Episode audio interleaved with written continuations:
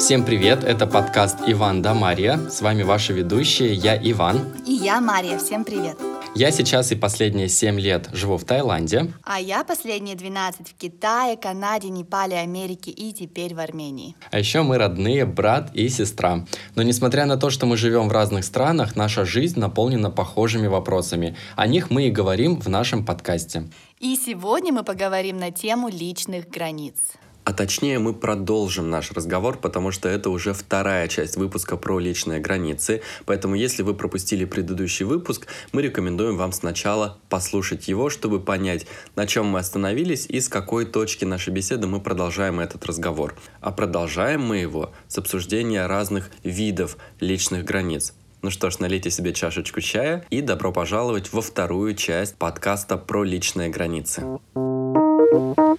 Вот эти виды границ, которые мы пока перечисляли, они достаточно такие видимые. Но вообще есть более сложные виды границ, где люди могут годами не понимать, что вообще-то над ними совершается определенное насилие, неуважение к границам, это эмоциональные границы. И вот к ним относится, например, потребность побыть одному мне кажется, граница, которая не отрефлексирована во многих отношениях. Люди склонны считать очень многие, что отношения двух людей — это когда вы сливаетесь, когда вы становитесь единым целым. В любовных отношениях супер важно уметь донести друг до друга очень простую мысль. «Я тебя люблю, но ты — это ты, а я — это я.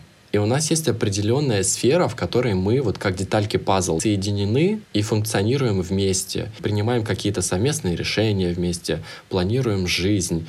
Но еще есть определенная часть меня, которая совершенно отдельная и в которой я хочу быть один. Это могут быть мои друзья, которые не твои друзья. А, это могут быть мои интересы, которые ты не разделяешь. Но это же не значит, что из-за того, что мы вместе, я должен отказаться от тех друзей или перестать заниматься чем-то, чем мы не можем заниматься вместе. Нет. То есть мы должны это обсудить и понять, что вот у нас есть э, наша свобода. Я тебе приведу пример э, из своих отношений. Например, у нас принято, что если я устал, и я хочу отдохнуть просто даже от физического общения, я имею право подойти и сказать, слушай, у меня какое-то такое состояние, что я реально хочу бы побыть один, причем прям физически, и при, причем прям пару дней. Поэтому я сейчас поеду вот туда-то, там, не знаю, отель себе сниму, или я полечу в Бангкок э, и побуду там наедине с собой, перезагружусь и вернусь обратно. И при этом я знаю, что я не получу в ответ, что это значит, ты полетишь один, мы же вместе, ты что там будешь один делать? Для меня полная дикость, что такое вообще в принципе может быть в отношениях. То есть это мои эмоциональные границы. Мне иногда нужно побыть одному, позаниматься своими головниками, и для этого мне нужно быть физически в отдельном пространстве. И я понимаю вообще уровень проработанности своих отношений, потому что у нас все это обсуждено, у нас все это применяется и абсолютно без каких-то подавленных чувств обиды или что мне на самом деле там вот это не нравится. Нет, мы буквально вот на два дня разлетелись э, вчера, позавчера. Тебе нужно, ты взрослый человек, ты покупаешь билеты и летишь. Просто скажи мне, когда ты вернешься, чтобы я тебя встретил и чтобы дома была еда.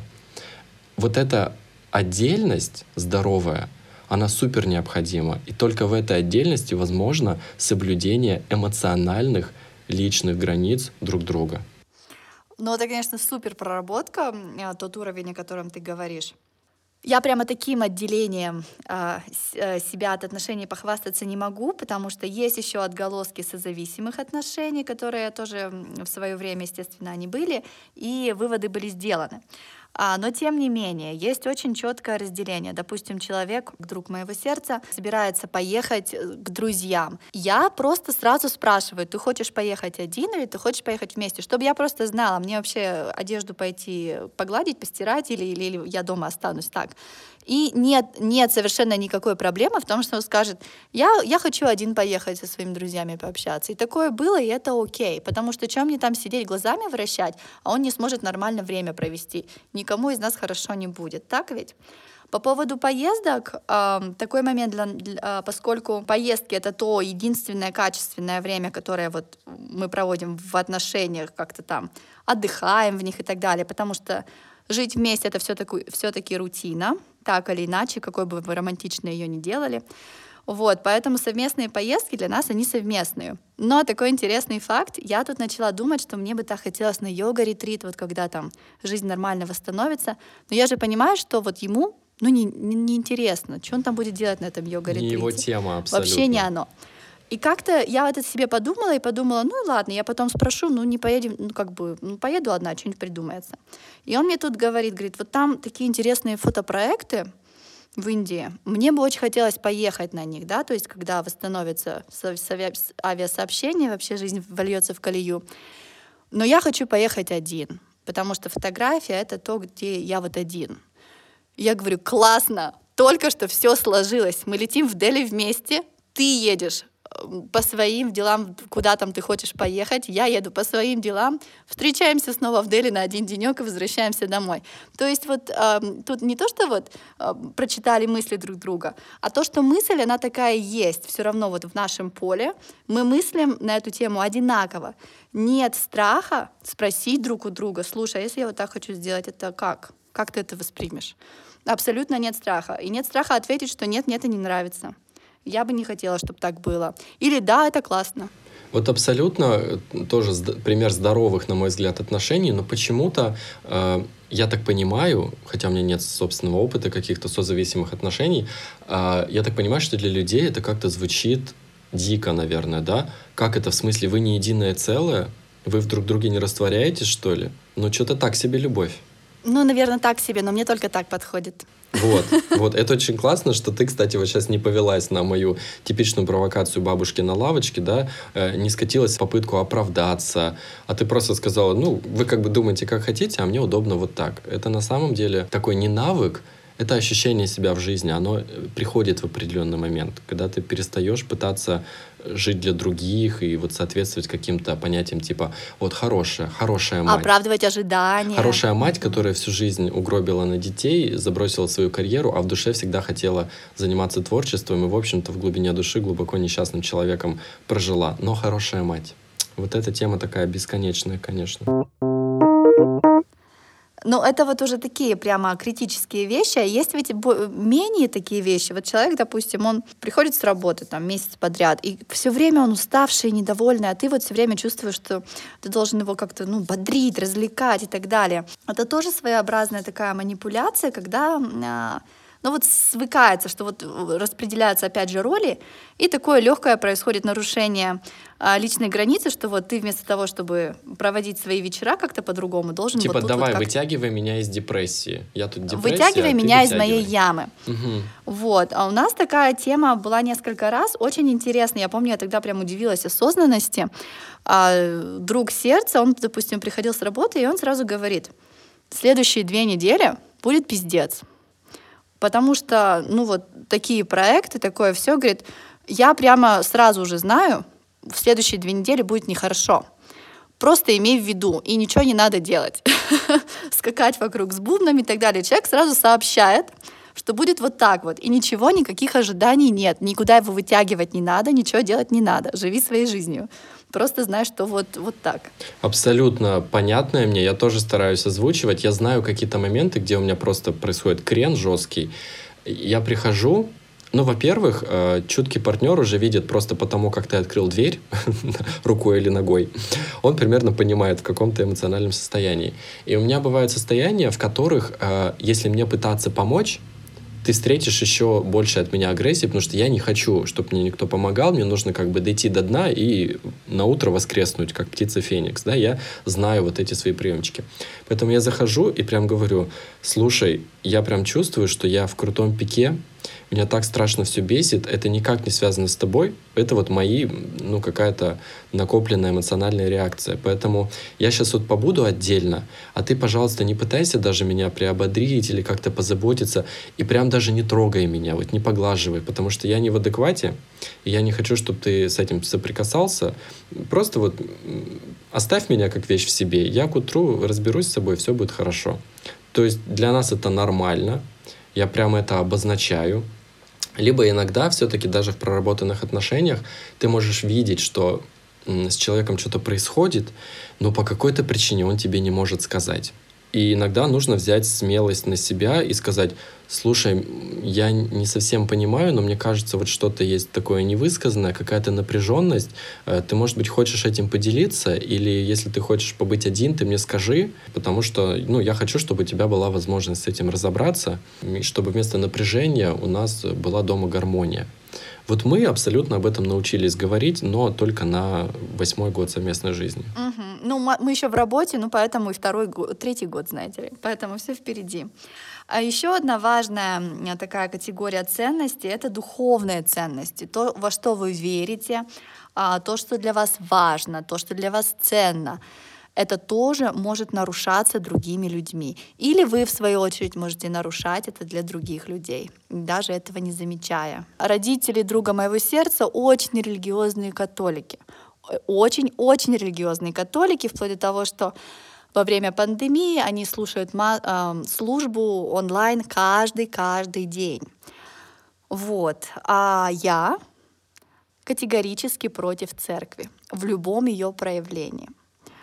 Вот. Друг моего сердца как бы между двух огней. Он вроде как бы и воспитан католиком, ничего сильно против не имеет, но и ходить в церковь тоже не хочет. Произносить молитву за столом для него как бы не вещь. Собственно, в нашей семье маленькой а, мы этого и не делаем, с чего бы, да. Но поскольку последний месяц перед переездом мы прожили в доме родителей, каждый прием пищи сопровождается молитвой. И вот здесь а, мои границы не нарушались, потому что меня никто не заставлял это произносить и так далее. То есть, ну, я просто там помолчать две секунды, пока люди сказали то, что им хочется сказать перед тем, как кушать, ну ради бога. Никто меня не заставлял этого делать, так ведь? А, или они включают телевизор, чтобы послушать свою а, службу, я просто спокойно выхожу из дома, разворачиваю коврик по йоге и занимаюсь. Опять же, никто этого не насаживает. Для них это важно быть частью вот этой культуры. Для меня важно не быть частью этой культуры. И мы друг другу ничего а, не пропагандируем в этом ключе. И вот это мне показалось очень-очень-очень важной и здоровой частью. Был один момент в прошлом году, когда а, моя свекровь на Рождество прямо так и сказала, что мне было бы, я знаю, что ты не любишь, но мне было бы очень приятно очень важно, если мы всей семьей сходим на воскресную службу. Пожалуйста. Это полтора часа времени, я была бы очень счастлива. И мы все съездили, да, мне не понравилось. Но это уже другой момент. Человек попросил, он знал, что мне это неприятно и так далее. Но он попросил, объяснил, почему. И вот это все было в такой корректной форме, что меня прям подкупает такое отношение. Очень классный, опять такой тонкий и мудрый, скажем так, пример.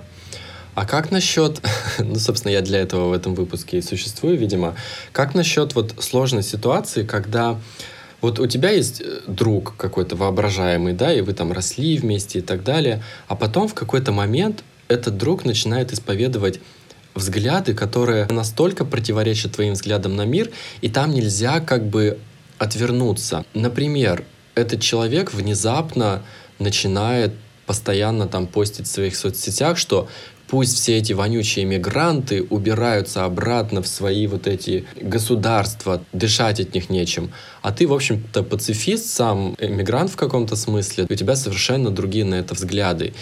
И этот человек, он как бы активно выступает с этой позиции. А для тебя это просто неприемлемо, тебя это оскорбляет и ранит. Мне кажется, что здесь вообще нет... А, вообще, какие общие компании могут быть с таким человеком, мне сразу непонятно. Потому что ну, для меня в такой ситуации ответ ясен. Все, расходимся. Мы вырос, мы пусть и росли там вместе, но, видимо, что-то где-то мы разошлись на какой-то развилке, и нам не обязательно быть друзьями до гроба жизни, так ведь? Поэтому здесь даже, даже расставление границ, мне кажется, не имеет места быть, потому что ты просто сразу, я бы просто сразу выходила из этого всего. И у меня есть такой пример, когда, ну вот, вплоть э, не то, что там даже не общаться, а и, и не наблюдать друг друга в со- соцсетях. Э, я согласен вот с тем, что ты сказала. То есть есть такая вещь, очень важная. Это понимание, что мы в течение своей жизни все меняемся. И меняются те смыслы, которые для нас важны, и те смыслы, которые мы воспроизводим. Именно поэтому в определенный момент мы можем обнаружить, что мы со своими старыми друзьями или с бывшими партнерами или даже с родителями не подходим друг другу по смыслу. И тут можно попытаться обсудить, конечно, потому что иногда человек может сказать что-то э, не со зла вот брякнуть. Поэтому я бы давал все-таки людям шанс, вот такую проверочку. Может быть, не стоит сразу выбрасывать таких людей из своей жизни, а, а давать им шанс. Но у меня есть опыт выбрасывания людей из своей жизни. Например, я прям четко могу сказать, я уже пару лет не общаюсь со своей тетей и дядей и не планирую, в принципе, возобновлять это общение просто потому, что эти люди мне не подходят по смыслу. Вообще никак. То есть это настолько фундаментально разные эм, системы ценностей у нас, что у меня нет никакого интереса их обсуждать или как-то находить точки соприкосновения. То есть для меня наличие этих людей в моей жизни вообще не важно абсолютно. Но при этом их дочь для меня очень важный человек, которого я люблю, и она совершенно тоже понимает, что мои отношения с ее родителями, а вернее их полное отсутствие, это наши дела, а с ней мы общаемся, любим друг друга, и это никак не связано. У меня есть все-таки опыт достаточно резких, э, резкого выстраивания личных границ из серии, что «а, вот так, ну ладно, до свидания, мы живем в разных мирах, типа я сажусь на свой космический корабль и улетаю от вас далеко-далеко, увидимся никогда». Такое тоже бывает. Для этого нужны, грубо говоря, яйца. Нужна способность принимать решения и понимать, какие за этим будут последствия понимать, что а кто-то из родственников будет говорить, ну как, вы же семья, вот надо общаться. И тебе нужно будет сказать, ну, вам надо, вы общаетесь, да, а мне не надо. И у меня, наверное, самые такие ну, жесткие взаимоотношения по выстраиванию личных границ, они именно с родственниками. И происходят, когда я не общаюсь с некоторыми из них, не испытываю ни малейшей потребности в этом общении, и когда мне кто-то говорит там, надо встретиться, надо поехать, как? А у меня внутри никакого эмоционального отклика, эти люди мне не интересны, не нужны, я могу сказать, в том числе там своему папе, например, тебе надо, ты хочешь, вот ты можешь поехать и пообщаться, я тебе слова не скажу. Но ты не можешь заставлять меня ехать и общаться, потому что мне эти люди не интересны. И, конечно, не все способны, что ли, вот на такую дерзость, потому что люди думают, что это дерзость. А это не дерзость, это честность по отношению к себе. И это как раз-таки те самые жесткие границы, которые чаще всего обусловлены каким-то негативным опытом из прошлого или осознаниями, образованием определенным. Такие жесткие границы чаще всего не предполагают вообще никакого взаимодействия э, с нарушителями. Ну вот, слушай, полная противоположность жестких границ — это мягкие границы. То есть это, э, собственно говоря, практическое их отсутствие или тот момент, когда человек на самом деле не понимает, что допустимо, что недопустимо, и он как бы действует по наитию. Такие границы чаще всего сливаются с границами других людей. Здесь нужно упомянуть, что границы — это такая себе а, двусторонняя дорога. То есть то, что вы разрешаете по отношению к себе, то есть то, что вы впускаете, и то, что вы делаете по отношению к другим, то, что вы выпускаете из себя. И вот эти вот э, два потока, они должны быть сбалансированными. Вот при мягких границах люди не понимают, э, что экспортировать, а что импортировать и в каких количествах. Получается, что самый такой э, адекватный э, и комфортный для жизни вид границ — это гибкие границы. И в слове «гибкие» здесь нет никакого подвоха. Границы меняются со временем, а, с нашим взрослением, осознанием, образованием. Они меняются по отношению к ситуациям, по отношению к людям, потому что люди из категории дальних переходят в категорию ближних. Границы для того, чтобы они функционировали в вашу пользу, им нужно разрешать видоизменяться. Но здесь нужно четко чувствовать, где они меняются под влиянием кого-то другого, под влиянием насильственной ситуации или где вы сами им разрешаете меняться. Но еще мы с тобой очень много говорим о том, вот, кто нарушает наши границы, как о них рассказать, как отстоять. А, и мы совсем-совсем мало поговорили о том, что мы сами каждый день возможно, нарушаем чьи-то другие границы, вообще даже не понимая этого. Есть такие моменты, когда человек очень сильно весь такой проработанный, осознанный, и при этом нарушает чью-то границу. Ну, к примеру, вы ездите на работу, и вам по пути, а у вас тут новая коллега, у нее пока нет машины, или у него пока нет машины. И вот он говорит, можно вот один раз подвези меня, пожалуйста. И вас под, вы его подвозите. А потом второй раз, а потом третий, а потом четвертый. И вам, может быть, не впадло было сделать два раза но не, не 7 дней в неделю, или там не 5 дней в неделю, 2 недели подряд. И вот тут человек которого вы подвозите, он, может, уже и не понял, что он нарушил вашу границу. Может, у вас границы сначала не было, а потом появилась. А, и вот произошел этот ш, такой shift. И он не со зла, вот честно. Но он об этом не знает. Хорошая мысль. Я все-таки ответил бы на нее тем, что э, если чьи-то границы нарушены, это ответственность этого человека прежде всего сообщить то, о чем мы начинали говорить. Все-таки э, ты просишь как бы меня догадываться о том, а не нарушил ли я. Я все-таки предпочитаю оставаться на позициях, что я ответственен за свои эмоции, а ты, к примеру, ответственна за свои эмоции. Я не буду сидеть и думать, э, что ты испытываешь. Потому что я ожидаю, что ты, как взрослый человек, если тебе что-то не нравится, ты мне об этом скажешь. В общем и целом я согласна, но я все-таки считаю, что здесь такой должен быть минимальный принцип а, относиться к другим, как вы хотите, чтобы относились к вам, да. Ну, мы уже немножечко его упомянули. Он такой базовый. Ну и помнить о том, что может быть, может быть не все люди такие проработанные, как вы, да, может быть, люди вообще не интересуются ни психотерапией, ни психологией, и вообще, если им включить этот подкаст, они не поймут, о чем речь, скажут, что за ерунда, все вот живут все вместе, и мы там вот одна семья, и, и спра- спрашивают друг друга, «Э, часики-то тикают, а когда детишки? Ну что, замуж-то вышло, это нормально, это любовь. То есть есть люди, которые никогда как бы не, не смогут понять, о чем вы говорите, как с этим поступать, ну, наверное, это уже ваш выбор. Вообще, мы поняли, что на самом деле чаще всего границы у всех нарушены родителями. Но, во-первых, это связано с тем, что до определенного периода между вами и родителями нет границ. Когда мама кормит вас грудью и моет и пеленает, как бы какие там границы. И потом, наверное, им как-то сложно вообще отрефлексировать процесс вот этого отделения, когда вы становитесь самостоятельными людьми. А во-вторых, а, наши родители сами воспитывались в Советском Союзе причем гораздо более жесткой версии Советского Союза, в котором успели пожить мы, да, если успели, там, первые годы своей жизни. И там не было никаких личных границ. Это коммуналки, коммунизм, комсомол и все другие прекрасные вещи на букву К и многие другие. То есть там считалось, что все должны быть одинаковыми. Защищать личные границы, это, наверное, был какой-то индивидуализм, и, в общем-то, это не приветствовалось. Да? Индивидуализм, капитализм, снова на букву К. И, в принципе, это была такая жесткая социальная система, в которой выжить одному, ну, наверное, было очень сложно. Поэтому, чтобы как-то выжить и в экономическом, и в социальном плане, нужно было прям раствориться в семье и вот одним этим усилием все вместе. И до определенного возраста психика еще способна воспринимать новые какие-то вещи. Но, к примеру, после 60, если не ошибаюсь, или 65 лет людей не берут психоанализ вообще не возьмет психоаналитик, профессиональный человек в работу, потому что психика уже э, все, она обросла толстой деревянной корой, ничего с ней сделать нельзя. Поэтому надо об этом тоже помнить, что иногда э, люди, больше всего родители, они нарушают границы не со зла, то есть не нужно их обвинять за это. Ты виноват или ты виновата. Нужно просто понять, что вот у них так функционирует психика.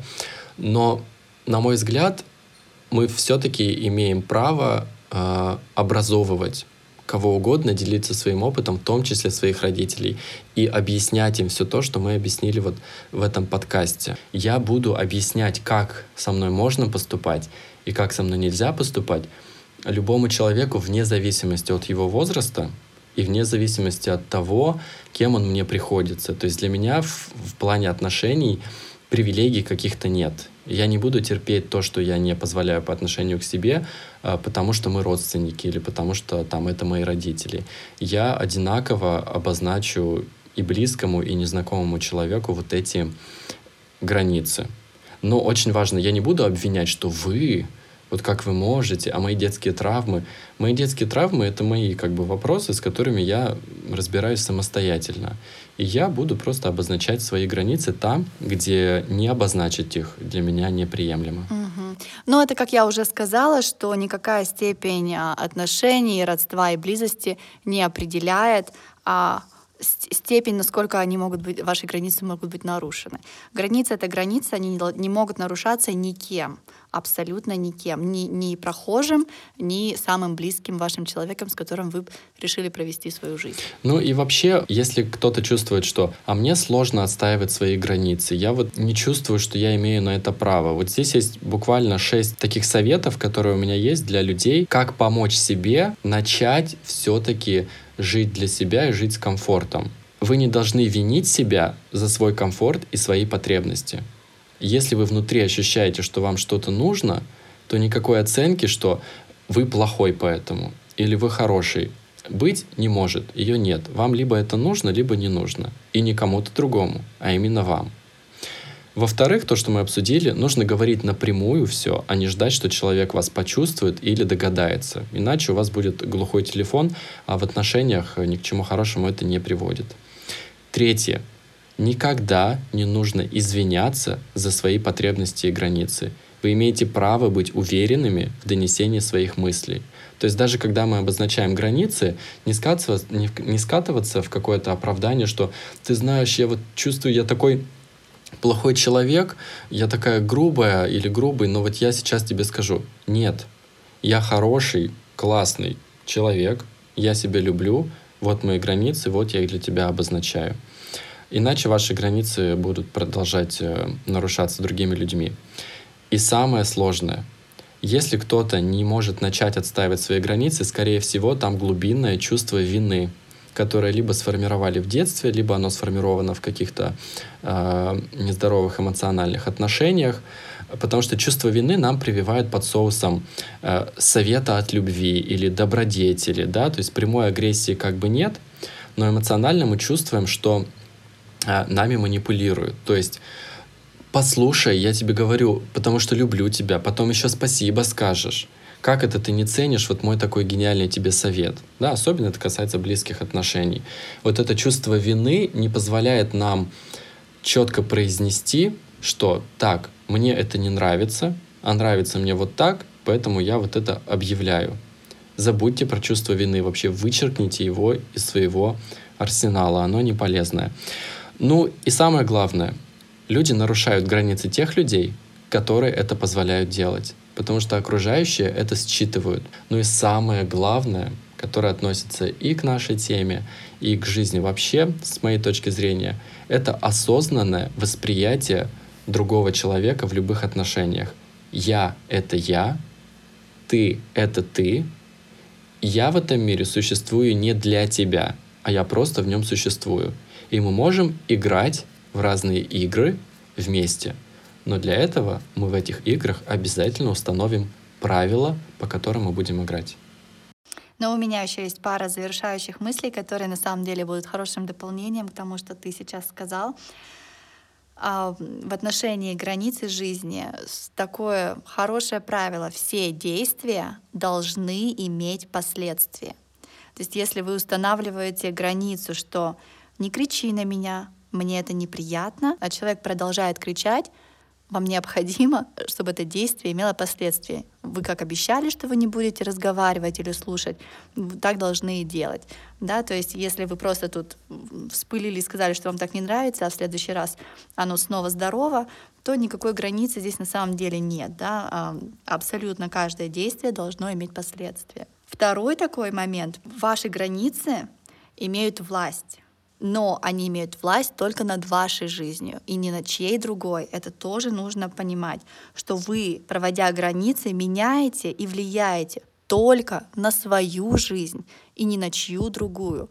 Еще такой интересный момент э, в границах, их не нужно устанавливать из чувства зависти, только потому что вот у, Зины там вот такая граница, она с собой так не позволяет общаться, и поэтому у нее жизнь хорошо складывается. Я сейчас себе тоже такую придумаю. Так не работает. А работает граница только та, которая вы осознаете, что она вам нужна, и вообще понимаете, как это работает. Да? То есть нельзя, невозможно устанавливать себе границы в соответствии с другими людьми или позволять другим людям навязывать вам какие-то границы, потому что они не ваши.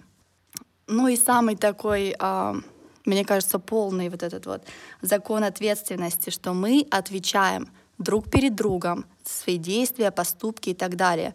Но мы ни в коем случае не отвечаем друг за друга.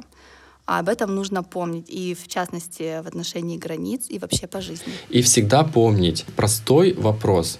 Что для вас важнее в вашей собственной жизни? Ваше психическое здоровье и комфорт – или люди-манипуляторы, которые нарушают ваши границы, но вы почему-то считаете, что они должны принимать решения в вашей жизни, потому что у них какие-то социальные роли, или, может быть, это ваш начальник на работе.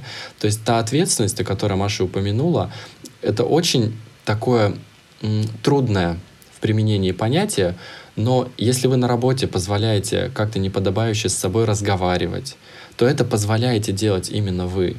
И кроме как вы сами, никто не пойдет устанавливать эту границу и говорит начальнику, что, знаете, вот так со мной нельзя, и если вы продолжите так делать, то вот будет вот такая-то санкция, я не знаю, там в профсоюз на вас пожалуюсь или уволюсь.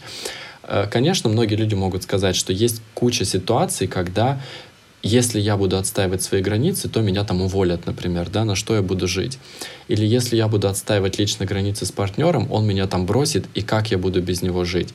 Вот здесь тоже важна просто максимальная честность с собой, что значит вы принимаете эту игру, значит вы соглашаетесь в нее играть, и винить в этом будет некого, кроме как самого себя. Да, действительно, иногда, чтобы э, прийти как бы к истинному ощущению себя и чтобы начать наконец-то жить свою жизнь, приходится проходить через перемены болезненные, включающие смену партнера, включающие смену работы, смену страны, смену там вообще места жительства. Э, никто вам не говорит, что это нужно делать, но иногда вы просто сами почувствуете, что так, так больше не работает, мои границы вот такие, и начнете их отстаивать. Это случится органически, вы это сами увидите и почувствуете. Ну что, мы будем, наверное, закругляться. Очень такой у нас полноценный, долгий разговор вышел. Главная мысль в нем — не бойтесь устанавливать свои границы, слушайте себя, уважайте себя и уважайте других людей, и все будет хорошо. Спасибо, что были с нами, спасибо, что слушали. Пожалуйста, оставляйте ваши отзывы, комментарии, впечатления. Мы всегда очень открыты и рады обратной связи. А также обязательно подпишитесь на нас в том приложении, через которое вы слушаете. Мы есть на Яндекс Музыке, в Apple подкастах и, наверное, в куче других приложений, о которых мы даже не в курсе. Сегодня на связи был, как всегда, Пхукет, Таиланд. И Ереван, Армения. Спасибо, увидимся в следующем выпуске. Пока-пока. Пока-пока.